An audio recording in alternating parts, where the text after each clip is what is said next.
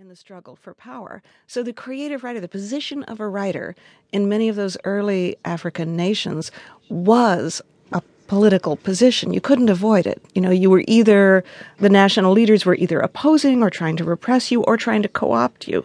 And it sounds like, you know, it's a very different situation that writers are writing in today.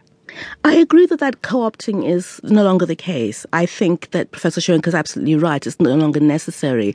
I don't think I would agree that the writers were not being political. So, for example, Chimamanda Ngozi Adichie, who opens the book, her story, The Shivering, talks about a friendship between two Nigerians living in America, and one of the characters is a gay man. Writing about a gay character is a hugely political act, especially if you're coming from countries that are enacting via legislation against the gay community. And so while it's a story about this friendship, it's a story about diaspora in many ways, it's a story about religion too. For me, it's a very political story, and I was really pleased to open the book with a story that tackled that issue head on. And so I guess that weight of having to obviously be political or having obviously tackled social issues, it's a burden that these writers have either chosen or it maybe never occurred to them to carry that burden. And as a reader, I'm deeply grateful because I think it makes for a kind of subtlety that's absolutely essential. That's so fascinating that you said there's a kind of burden they don't feel required to carry anymore. What's the burden? Well, you know, it's very interesting for me because it's been very interesting listening to reactions to this collection from writers in Bangladesh and India, for example, and across the African continent, as opposed to writers in London or in the United States. The reviewers in the United States and London are very concerned about form and the way that anthology should be. And perhaps disappointingly for me, not engaging with the stories so much because it is, I guess, in the end a mishmash because the writers are from so many different countries and writing some different genres. It's that burden of the way things are supposed to be. Do you have to be political? Do you have to talk about poverty or war or corruption? You know, what form does a short story take? What form does a novel take? All of those things are burdens. And I think that this kind of self-invention that I feel all of the writers I worked with have undertaken.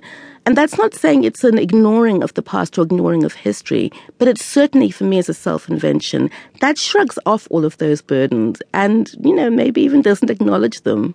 So it's not that these younger writers are politically or socially disengaged. It's more that it's a moment of liberation. Absolutely. And the one thing they are very much is engaged.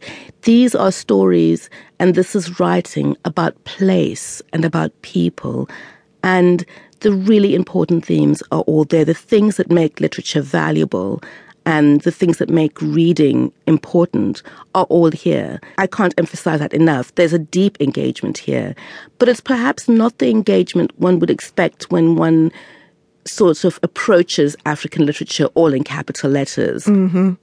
So what would you say, switching from thinking about these stories from a writer's perspective or a publisher's or editor's perspective and thinking about them simply from the perspective of a reader, maybe somebody white with no particular connection to or great knowledge of African nations and what it's like to live anywhere in Africa today, what would a reader get out of some of these stories, do you think? Oh, that's wonderful. What a wonderful thought. I just had a vision of somebody opening the book for the first time and starting off on this incredible journey. It is a journey. And it's dizzying and probably as confusing and exciting as it would be to step off a plane in Nairobi. Well, I wonder, I think that I would invite the person, if they were asking themselves this question, to switch it around and imagine what somebody first experiences when they pick up a novel that's written by an American, Joshua Ferris, for example, and what they find there.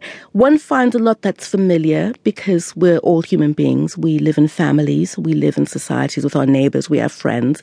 We have lovers. We do bad things sometimes. You know, and this is the stuff that stories are made of.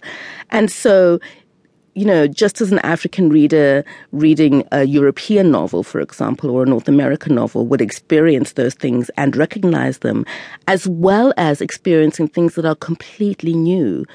You know, you're reading a Mennonite novel and they're all eating shoe fry pie or something like that. You know, you